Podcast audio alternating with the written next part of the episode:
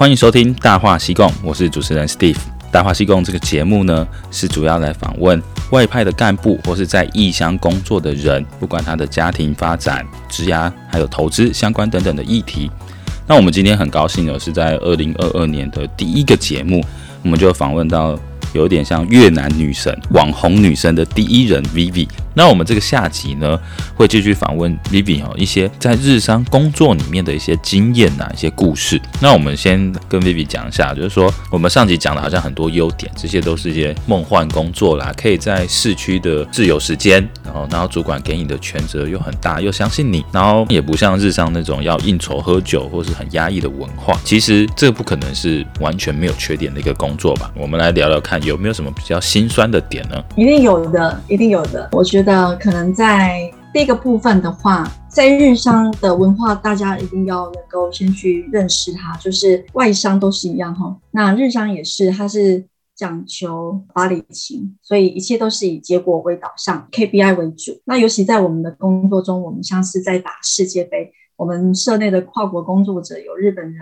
韩国人、越南人。然后甚至有分公司的马来西亚人、中国同事等等的，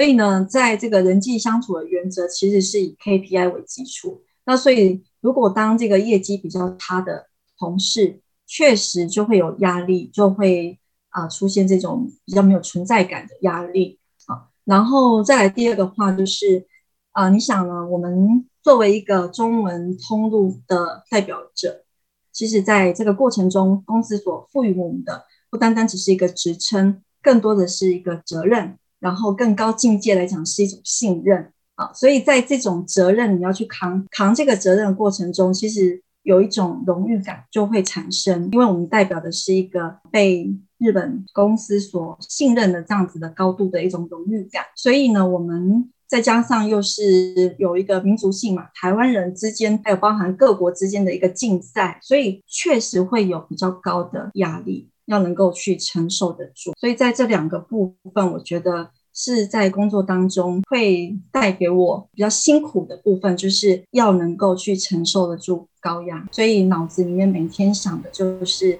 业绩、业绩、业绩，然后业绩不能掉等等的，我们所想的都是。以 KPI 为一个基础，这个是业务工作性质嘛，就是所有的业务它都是追着这个 KPI 跑。当然有业务可能有分两种，一个是是有高底薪的，比如说是 Key Account Manager，就是你是针对几个大品牌客户，就是一直跟着他。那这种他的业绩的比例可能就不会很多。但如果你是以业绩为导向，业绩占你六成以上的薪资的话，就像我们知道有些 forwarder 啦、房仲啦、保险业务员这种，那压力也就是很大。只是在这个日商的这个公司里面，你的内部竞争压力。反而比较大，因为通常我们做业务，它的竞争压力都是客人呐、跟同业之间的竞争，但是你还有这种国情不同，比如说日韩、台湾、越南等等。那你觉得哪些国家的业务能力你觉得也不错，是我们台湾人很大的对手？如果要我来讲的话，我觉得我们的台湾人的这个业务能力确实比较强。为什么我我我能这么说哈？其实我们知道日本人跟韩国人。他们都是非常团结的民族。那我讲我们公司自己本身，因为贩卖机在日本就是一个一个很日常的一个话，就是好像是跟我们台湾人就是像工厂啊，我们常开玩笑说，在日本的工厂一定会有贩卖机，就好比说在台湾人工厂一定会有那个拜拜的用具，那是一样的，一样的那种那种。可比性是相同这样，那所以其实，在日本本身来讲的话，这是他们的文化。我们日本同事去推广他们的文化产品，那是非常容易的。所以我的言下之意说，这个东西根本就对日本人来讲，不需要有什么很强的业务能力，因为这个是基本上每个人都会用到的，一定要有的基本工具。那在我们分析韩国人，其实韩国人他很团结啊，他们基本上只要看到你是韩国人啊，然后。可能又是朋友介绍的，因为韩国人就是他们就是就是非常的团结，民族性就是非常团结，所以在这过程中，我觉得我们的韩国业务他们在跑业务非常轻松，因为基本上就是因为团结已经给他们带来很多的好处。台湾人来来讲的话，我觉得我如果自己跟他们在比较来来看的话，我觉得我个人的这种销售能力可能会比他们好一点。包含说，我现在又结合使用打造个人品牌，跟做网络这方面的这样子的一个 skills，所以其实我才能够被我的社长认同说我的这个开发速度是比日韩还要更快。所以第一个就是日本人他推这个产品很容易嘛，他也不用介绍，他其实就是一个标准品，就是。每个工厂我们都会拜土地公，所以你也不用来跟我讲说这个土地公多好，我就是会需要土地公。那韩国人就是像他们是请整个国家之力，就是他们都买自己的 Hyundai，买自己的 Samsung。我们本来就知道说韩国人本来就是很团结，都用自己的东西嘛。那相较于台湾人，其实我以前在当业务的时候，我那时候就有 感觉一句话，就是内斗内行，外斗外行，打自己人打很凶。打外面都打不赢，我那时候感觉就这样。就是我所了解的，就是台湾人有时候还是比较看这个生意有没有效果，或是它到底有没有效益嘛。比如说，我就会衡量说，呃，这个贩卖机到底装在我们工厂之后，工会可以收到多少收益，会不会对里面有造成影响？这也就造成你必须要有更强的业务能力，必须找到人家 care 的那个点呐、去说服人家，去让人家放下这个警戒心，用你的产品。你有没有打过哪一个工厂？觉得好不容易才打进去，然后做下做到这个生意很高兴的？有啊，也是有很多啊。有，就像就像你你刚才提到的，其实台湾工厂他们这样的想法，当然也是非常务实，就是呃会实事求是去了解到说这样子的一个服务这样的产品到底对工厂会带来什么样的好处，然后权衡呃这个利弊之后才会做最后的定夺。一定是这样子的，所以在这个过程当中，如果跟日韩比较起来，我们就要花比较多的时间在做呃这方面的呃协调跟沟通。有，然后也是有很多工厂，他可能会为了一些比较，而且就是可能台湾人他要求的一个细节会比较多，他会去评估，万一如果装机了之后，可能会带来什么样的一些啊副作用效果不好的部分，他们都会啊花比较多的时间去评估，也是有的。所以不是，也不是说。每一个工厂都那么容易就答应，确实不容易。最后，你觉得能够帮你拿到那个订单的最重要的点是什么？我觉得我们在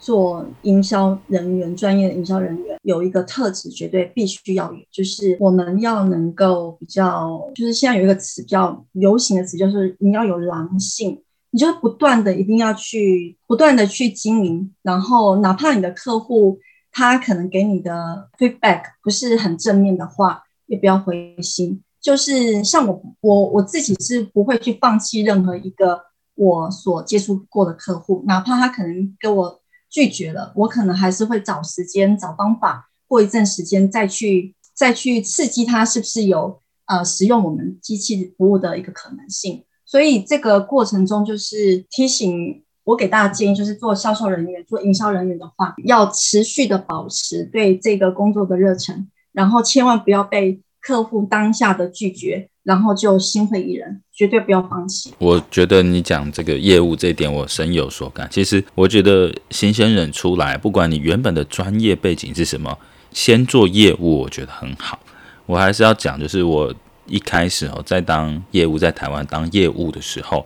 我前一手把这个。大的 VIP 客人交给我的时候，刚好跟他的关系搞砸，然后里面又有内部斗争，想把我现在公司从他们的供应商踢出去，所以我印象很深哦。我当初去那间公司，打开门进去啊，从他们的那个经理到负责经办的小姐，一个个打招呼的时候，他们完全头都不抬，完全不看我，哎，就是每次去都把我当空气这样。然后我的竞争对手他们都笑脸相迎，就是请他喝茶，坐下来聊。那我去就是没位置，我就是必须站着在那边。然后我那时候刚毕业嘛，后来就觉得哇，这个打击实在是太大。然后我就跟我那时候经理讲，他就跟我说：“你没关系，我给你一个工作，就是你每个礼拜五都要出现在他们公司。你不管带什么礼物、伴手礼去，什么钱我都 support 你，你就是坚持给我去就对。”所以我就这样，就是我那时候每次去拜访人家，都把台北车站的那个伴手礼啊，就买一两盒这样过去。我已经到整个台北车站我都买完了，他们还是不太理我。我什么电影票、演唱会票，我全部都买了，都不太理我。就这样苦了三个月哦。那我还是每个礼拜去，直到后来要过年了，这间公司的客户出了一个大包，然后前面两任业务都没解决，一直到我手上，然后总部就跟我说：“你一定要把这个解决。”后来我就一直拼，拼了一个月，一直到过年之前，把整个问题三年悬而未解的货柜问题啊处理掉以后，诶，这间公司所有人突然就变成我朋友，因为坚持的那一段时间呐、啊，他们也看得出来说：“哦，我就是一个很有毅力的人。”那第二就是等到一个时间点。把那个很重大的问题处理掉，对他们有好处，对自己公司又有好处的时候，他们就认可你。其实他们反过来认可你之后，做一切的业务都很简单。我记得我做业务到第三年最后的时候，诶，我每天基本上打三通电话，我就把我八十 percent 三个 VIP 客户的业绩就顾完，然后剩下时间我就是想干嘛就干嘛。后来这些客户现在还有就是那一间呐，那时候最不赏脸的，反而现在到现在已经快十年了。我们还是朋友这样子，对，这也是一个很好的故事。所以我觉得先做业务哈，可以锻炼自己，像 Vivi 刚才讲的，就是要有那个狼性啊，而且不放弃，而且当然还有一点厚脸皮，然后对自己的这个心脏也要强一点。有时候人家跟你说他不想要，其实他后面有很多很多的原因，要慢慢抽丝剥茧的找出来。其实我相信你在打台场的客户也是走这个方式，就是要找到那个人 care 的那个点哦，甚至变成他做。这个领域做这件事的一有点像顾问这样的感觉，他慢慢就会接受你的意见。没错，是的，对，完全认同。对啊，那你觉得以这个业务开发来讲啊，最重要的几个成功公式有没有？这个我们可以合并起来。像我刚才讲，就是说要坚持嘛，然后你要找到一个点切入。那我觉得你应该有自己的这个。成功、有效且快速开发客户的公式，你觉得这个是什么？我觉得最重要的还是就是，因为我我我自己目前在越南市场，就是因为打造个人品牌，这个对我有带来实质上帮助，所以我这边嗯还是很再一次的，就是跟大家建议啊，嗯，首先第一个就是我们要认同目前建立个人品牌的曝光，绝对是以及为自己带来更多的客户跟业绩。那第二个的话。呃，就是在这个资讯爆炸的时代，消费者的行为一直在做呃持续的一个变化当中，所以这代表着我们不能再用过去的一套方法跟这些呃受众目标做互动，一定要有新的方法、平台跟工具来做连接。那尤其就是作为一个营销的专业人士的话，不能再持续的就是停留在传统的那种呃那种 skills。所以呢，我这边最后还是给大家建议，就是如果可以的话，要去做一个比较有效的个人打造品牌这样子的一个方法。其实我刚刚听到一件事，就是说个人品牌跟专业啊，其实我可以把它当做是两个不同，一个是横轴，一个纵轴，有点像我们以前常常流行的那个词 T 型人才，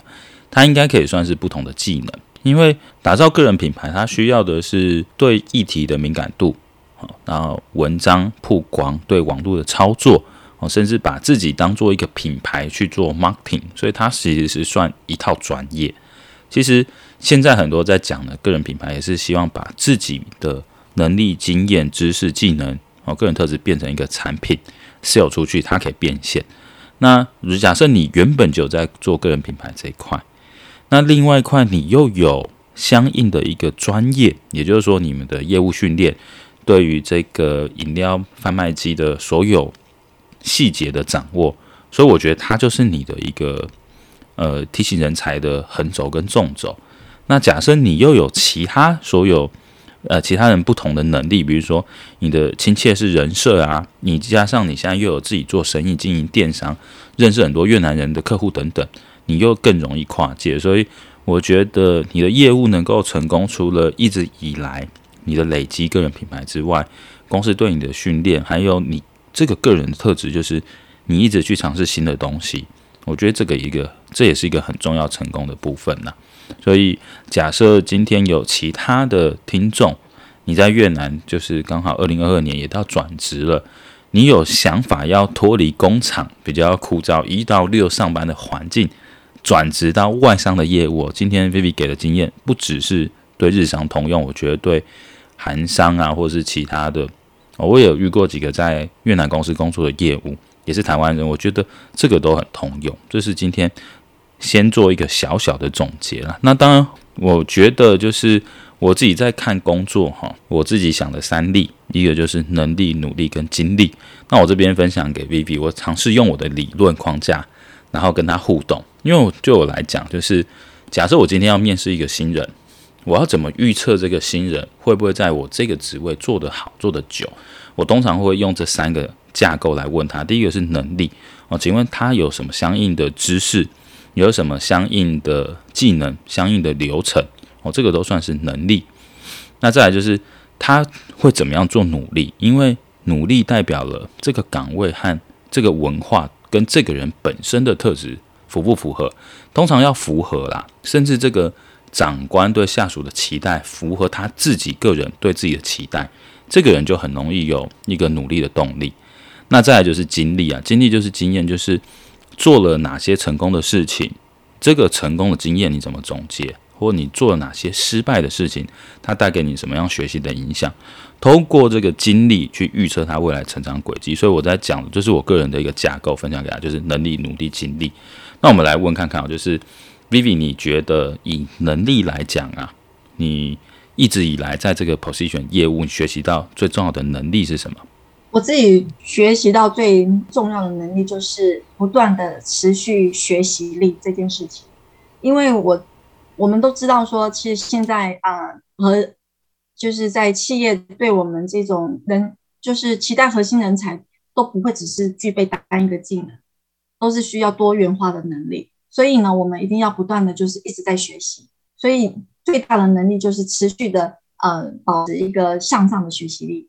对我而言，我觉得这个学习其实我可以跟扩大解释，就是我们企业啊，就用我之前管理工厂，还有现在 HR 的角度来看，我们在找的。关键的接班人通常都是成长型的人才，就是他会一直进步，不管遇到困难还是遇到机会，他总是会一直进步。这其实就是成长型人才一件事情。那 Vivi 刚才讲的持续学习，就是成长型人才里面的一个很重要的关键能力。这个框架第二个就是在讲能力、努力跟精力的努力，这是第二个。那什么会对努力很重要？其实是这个岗位整个文化跟这个人的特质。甚至包含这个岗位里面，长官对这个员工的期许，还有这个员工自己对自己的期许，只要这两个是相符的话，他也比较能够发挥哦。所以我想问一下 Vivi，你觉得在你现在这个岗位呢，是什么样驱动你能够一直努力，然后让你有这个动力去前进？驱动我前进的动力源自于我想要过理想的生活，所以要有快乐的生活。啊、又可以让我自由自在去发挥我自己的一个呃想法，这个，所以我愿意很努力的去工作，甚至于很努力去扛起这样的责任。啊，当然，其实我们每个人都会想要努力有更好的生活啊。不过，这个公司的文化是符合你个人特质的吗？就是你，我们刚才前面聊了这么多啊，你个人都适应着完整的公司文化，甚至这个。公司对这个业务指标的定定啊，或者是长官对这个工作的指导都 OK，甚至同才对这个岗位的竞争你也都 OK。我我认为这个部分还是源自于还有一个重点，就是其实我们现在看得到的是这个市场，目前在越南的这个中文的这个市场的一个开发，呃，其实并不像大家想象中那么的困难，尤其我们所服务的。公司如果又是大公司，然后我们所提供的产品跟服务又有相对的一个竞争力来讲的话，我敢说我们是轻松碾压竞争者。所以基于这样的一个情况之下，再加上公司可以给我呃一个很大自由度的一个发挥，还有包含在呃各方面的薪资福利及呃生活方式都是理想的情况之下，所以我愿意去承担更多的努力来去完成这些。啊，公司交托给我的责任跟使命，我我自己对这一点也蛮有感觉。就是像我之前在管疫情的时候，公司也是完全相信我的决定啊。其实，如果公司的长官相信你，又给你舞台，这的确是很能够激励一个人啊。我觉得这也是大家选择职场这个位置的一个重要指标，就是你有没有舞台，人家愿不愿意放手让你去干呢？那我觉得这个能力、努力、经历最后一块这个经历呢？其实我也不用解释太多。Vivi，你怎么看你这一段在日商工作的经历？在日商的工作经历，我觉得对我来讲的话，是一个很大的一个跳板。那在这个过程中，首先第一个就是因为有被赋予相当大的这样的一个自由度跟责任来讲的话，所以我们会有更多的空间可以去挥洒。那么在这过程当中，就表示说有无限的可能。好，那所以这个经历的另外一方面，对我来讲就是你敢不敢去尝试，敢不敢去做？因为你如果没有做的话，其实就不会有这些经历。没有做的成功率是零，做的话就有无限可能。所以在这个经历的过程中，就是勇敢的去做，勇敢的去发现问题，然后试错成本其实真的不高。就像我刚刚讲，其实在目前这个中文通路的一个呃市场是商机很好的，所以试错成本不高。那我相信公司因为。也都是很专业的这些这些外籍人才，他们也都知道，在这个越南目前的试错成本真的不高。唯有你勇敢的去做，试了就成功了。不试错成本不高，错过的成本会比较高。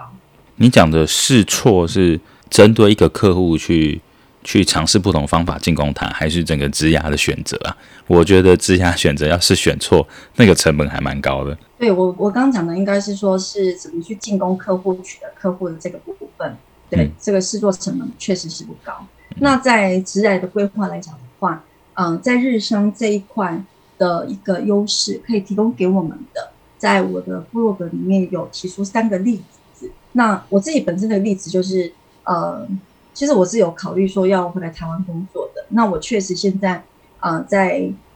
台湾的这个求职的这个过程中，也发现到说，因为我海外镀金有了这个。啊，外商的工作经验之后，跟我出海之前，目前所能够得到的 offer 是更多、更，然后包含薪资福利啊，甚至公司的规模啊、知名度啊，都是更好、更大的。好，那这第二个第二个例子的部分，就是呃，另外一个在那个日商的那个那个房产公司的朋友，因为他自己本身就有日本的这个相关的工作的背景。所以他的职来发展是以取得日商日本商社的正式的雇员为目标，那可以透过这个方式来到海外，就是来到越南，再加上目前中文的这个市场的商机很好的情况，发展很好的情况之下，先去卡一个位置，那未来他就有机会能够得到呃转为正式雇员这样的一个机会。那第三个好处就是呃我们的例子里面也是呃身边在越南一个很。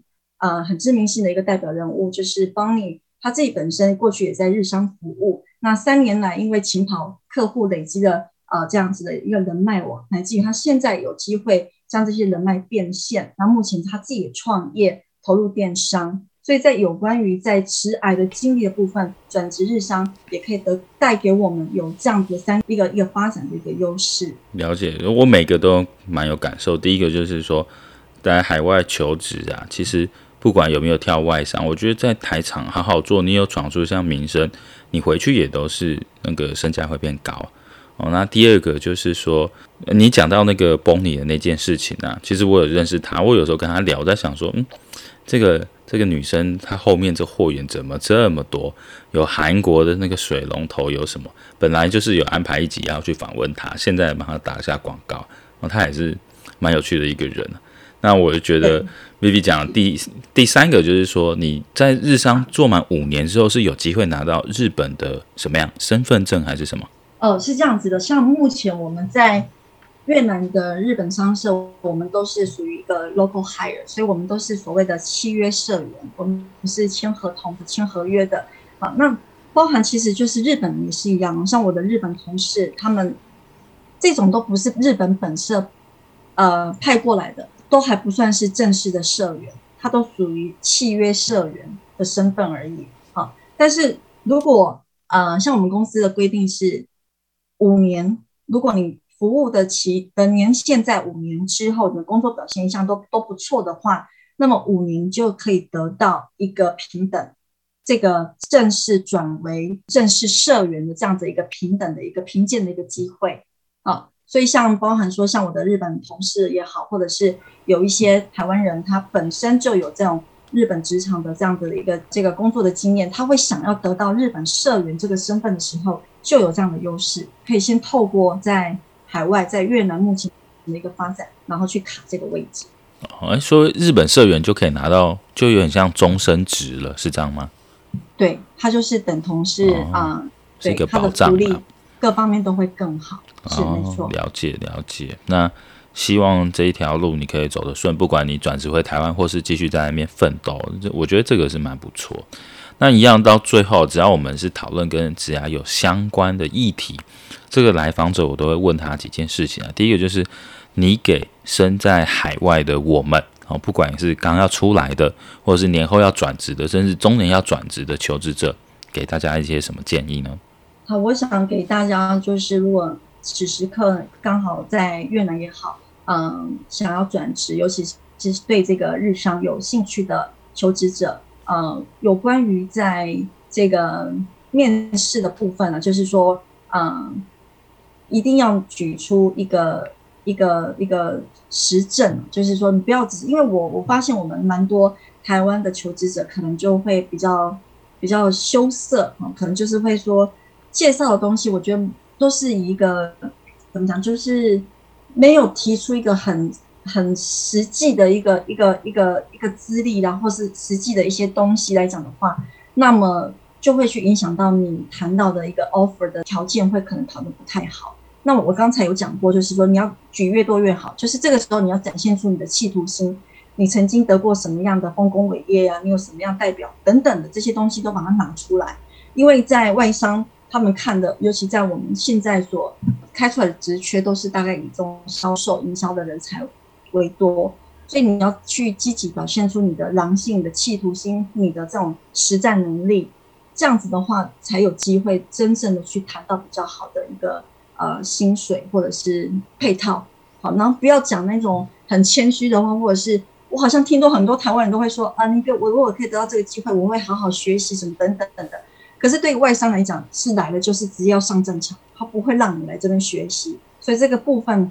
大家一定要有一个认知上的调整。我想要问一个超级直接的问题，就是说，假设今天我是日本的面试官，你会怎么自我介绍你自己来拿到这个位置？好，OK，呃，Baby 桑，请你介绍一下你自己。来，你只要把这段话讲完，所有听众就听懂了，不要太谦虚。哎，Baby 桑，请介绍一下。好，我我过去哈，我我拿到这个 offer 的部分，我其实就是把。我过去在职场当中，每一家公司服务过的代表作品，我都直接秀出来给他们看。那因为我前东家，我在台南奇美事业是呃食品事业群，我是负责做行销。我在那时候把我们公司的品牌，嗯、就是大量的在市场上曝光，所办的所有的活动，因为毕竟我是做行销，所以我有保存留存所有相关的，不管是。啊、呃，网络上的资料各方面，我都把它秀出来，然后很清楚的在我的啊、日本部长面前做出很清楚的介绍，然后让他知道说这个东西都是我自己的，我自己的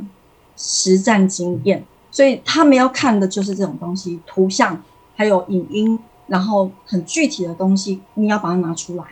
哎，你那时候面试是用英文还是就是用英文吧？嗯，对，用英文，用英文。哦、那来一个 sixty second English introduction，我非常想知道行销人到底要怎么介绍自己才可以证明自己真的很强。我可以这么告诉你哈，就是其实我觉得可能有一个特质要有，就是说、嗯、我相信大家在 interview 的时候都会很紧张，可是其实，在那个紧张过程中，你没有办法去真正的去发挥自己。所以其实我记得我在那个介绍我自己的时候，其实有点像是在聊天、啊，就是会比较放松，或是会让人家觉得好像是比较